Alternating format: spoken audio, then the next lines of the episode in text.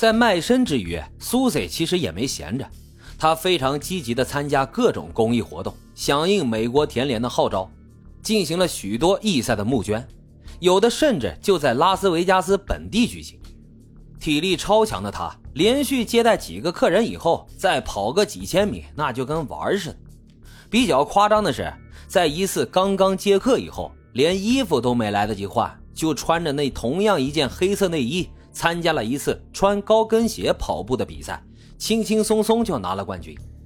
而且他还把那种奋力拼搏、勇往直前的精神用到了这项事业上。在拉斯维加斯老嫖客们自己做的网站上，苏西在身材、样貌、服务技术等方面评分中都稳居花魁榜首的前三名，至少他在这方面的成绩比他奥运会上要好很多，当机都当得如此高调。那被人发现这个名妓凯莉就是世界冠军苏塞，那就是时间问题了呗。二零一二年十二月，有一个自称是佛罗里达商人的男人点名要见他，并且开出了高价。但是这个人其实是一个网站的创始人，他自己这个网站呢，专门针对名人的丑闻进行曝光，而世界冠军公然卖淫这样的新闻实在是够劲爆。这个人显然是有备而来。不仅准确地叫出了苏塞的真名，而且还带来了大批的证据，比如他用电脑还原了打了马赛克的妓女凯莉的图片，上面清楚地显示两人的面容一模一样。他对比着凯莉和苏塞形体的照片，也是完全符合。看到这样确凿的证据，苏塞脸色苍白，然后全身哆嗦，倒地不起。不到一周的时间，奥运名将卖淫的新闻就传遍了网络。上面配上各种香艳的图片，嫖客们写的各种细节感想，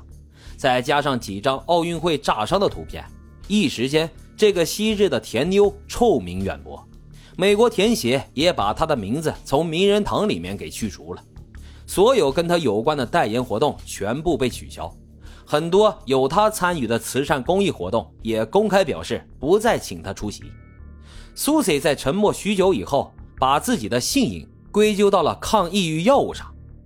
有研究证明，这类药物对某些人群来说，的确能够刺激性欲，造成反常的亢奋。他之后还把药厂告上了法庭进行索赔。在法庭上，药厂请来的律师表示，这个女人在全世界观众的注视下都能够炸伤，让她的可信度大打折扣。现在明明是她自己自甘堕落，沉沦于欲望和金钱当中。还不忘扒了几片药出来给自己减轻责任，实在是人品低下。但就在这时，事情却出人意料的发生了一个巨大的反转。还记得在悉尼奥运会以前，他的哥哥就因为精神分裂而自杀吗？有病例显示，其实，在那个时候，苏西的教练还有美国田联都知道他其实也患有精神分裂。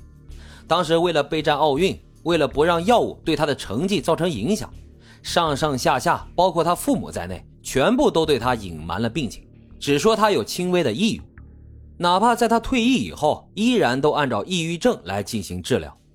由于没有能够对症下药，或者说是下错了药，让他在精神病的路上一路走了下去，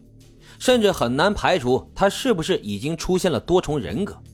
一边是乖乖女、世界冠军、人们的偶像，另一边呢，则是人尽可夫的妓女，放荡堕落。究竟哪个人格才是他自己，或者说哪个人格才能更让他快乐呢？这个不由得就让人想起古时候那个甘做妓女的北齐胡太后。他说：“为后不如为娼更有乐趣。”而换到这个事情来说，就成了世界冠军不如为鸡呀。后来这起诉讼案以庭外和解告终，药厂方面具体赔了多少钱也没有对外公开。不过这起案件反而给他们一个新的思路，他们开始用这类药物里面的一些成分开展女用伟哥的开发，甚至效果还相当不错呢，简直可以说是因祸得福。另外一个不可理解的，但是也没有什么悬念的，就是他那个绿帽老公啊，依然坚定的支持他，不管老婆是陷进了多深的泥潭，都要不离不弃，坚决不离婚。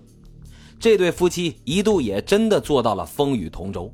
在之后的几年时间里，苏西通过换用其他药物和心理治疗，慢慢戒掉了自己的性瘾，困扰了大半辈子的精神分裂也得到了好转，甚至还出了一本书来讲述自己起起伏伏的人生。可惜平静幸福的生活没有长久下去。今年啊，两人在东京奥运会开幕式之前非常应景的离了婚，具体原因呢不详。好了，今天的故事呢就是这样，感谢收听老白茶馆，欢迎大伙在评论区积极的留言、订阅、点赞与打赏，咱们下期再会。